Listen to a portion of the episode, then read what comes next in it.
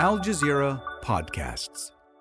More than 80% of Gaza's population has now been displaced. Half of that number is crammed into the southern end of Gaza in Rafah. It's where Israel ordered Palestinians to go for their own safety. But Rafah, too, is being bombed, and Israeli forces say they're expanding their ground operations there. Dozens of Palestinian families in Rafah are being forced to shelter in a cemetery. They've started pitching their tents between the tombstones because there's no other space. Children there are living without basic necessities, and the cold weather is causing a variety of diseases. U.S. Secretary of State Antony Blinken's once again in the Middle East. Ahead of his trip, he spoke about the urgent need to address the humanitarian crisis in Gaza. He's due to visit Saudi Arabia, Israel, Egypt, and Qatar. The trip comes just days after Israeli Minister Itamar Ben Gvir criticized the U.S. response to Israel's war on Gaza. The U.S. has carried out more strikes on Houthi targets in Yemen in a new wave of attacks against the Iranian backed group.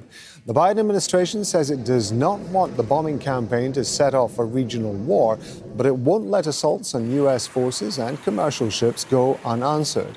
National Security Advisor Jake Sullivan says more American strikes are expected.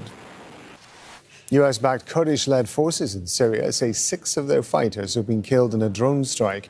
The attack happened on a US military base in the northeastern province of Deir ez-Zor. The Islamic Resistance Armed Group in Iraq has claimed responsibility. In the occupied West Bank, the Israeli military has again conducted raids across several cities. Incursions took place in Tulkarem, Ramallah, Nablus, and Hebron. Israeli forces have arrested at least 28 Palestinians and at least 382 have been killed since Israel launched its war on Gaza on October the 7th. Senegal's National Assembly is debating a bill that would reschedule the election to August the 25th. If the bills pass, it would also extend the mandate of President Macky Sall until his successor is elected. Sall postponed the vote on Saturday, blaming controversy over the selection of candidates. Official results in El Salvador's presidential election haven't been released yet, but the incumbent, Nayib Bukele, has already declared himself the winner. His popularity is largely attributed to his crackdown on criminal gangs.